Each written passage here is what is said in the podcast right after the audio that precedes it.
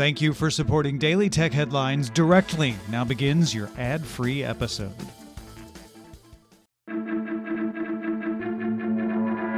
These are the Daily Tech Headlines for Friday, September 21st, 2018. I'm Sarah Lane. Amazon announced so much hardware at an event Thursday we could barely keep up, but we'll try. A new Echo Dot will go for $49.99, just like the old Dot, and be available next month. A new Echo Show will be twice as big with a screen at 10 inches, still costing $229 with pre-orders now to ship next month. And the Echo Plus got an updated design and temperature sensor, still 149 and available today.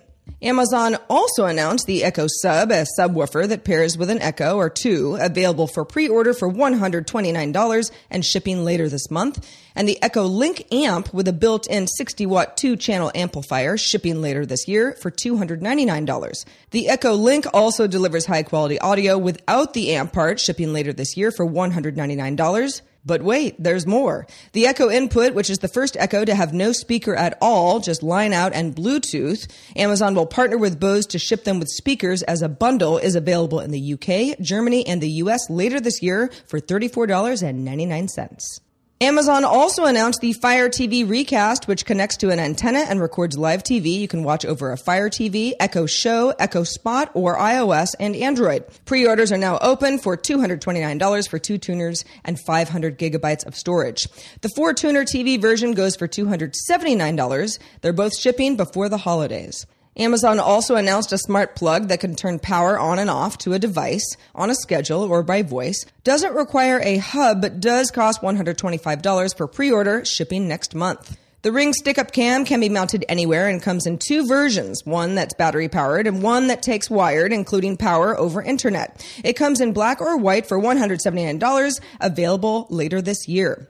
The Echo Wall Clock can set alarms and show you the progress of timers as well as the current time and ships later this year for $30. But wait, there's more. Amazon also announced the 700 watt Amazon Home Basics microwave that works with Amazon Voice Services. No assistant built in, but it does have a dash button meant to help you reorder microwavable things like popcorn. Shipping November 14th. Instagram may be testing a way to reshare posts from other accounts to your own feed. The Verge reported the news based on screenshots and information from a source. Instagram denied the test, but the two screenshots of reshared posts include a business account offering merchandise for sale, which could point to the limiting of resharing posts to businesses if this feature rolls out. GoPro announced its Hero 7 line of cameras going on sale September 27th. The Hero 7 White is $199 and can do 1440p video at 60 frames per second. The silver version is $299 with 4K at 30 frames per second plus GPS. The Hero 7 Black is $399, can do 4K at 60 frames per second, and adds super slow mo and live streaming. The company also introduced an improved image stabilization feature called Hyper Smooth. Skype calling support is coming to Amazon voice assisted devices starting later this year. Alexa users can make outgoing Skype voice and video calls, accept incoming Skype calls, and make Skype out calls to most phone numbers around the world, according to Microsoft, which also says it's working to reposition Cortana from an assistant to an assistant's aid. On August 15th, Microsoft and Amazon opened up initial integration between Cortana and Alexa to the public, beginning in the US. Apple customers in Singapore waiting in line for the iPhone 10s and 10s Max received free power banks from Huawei.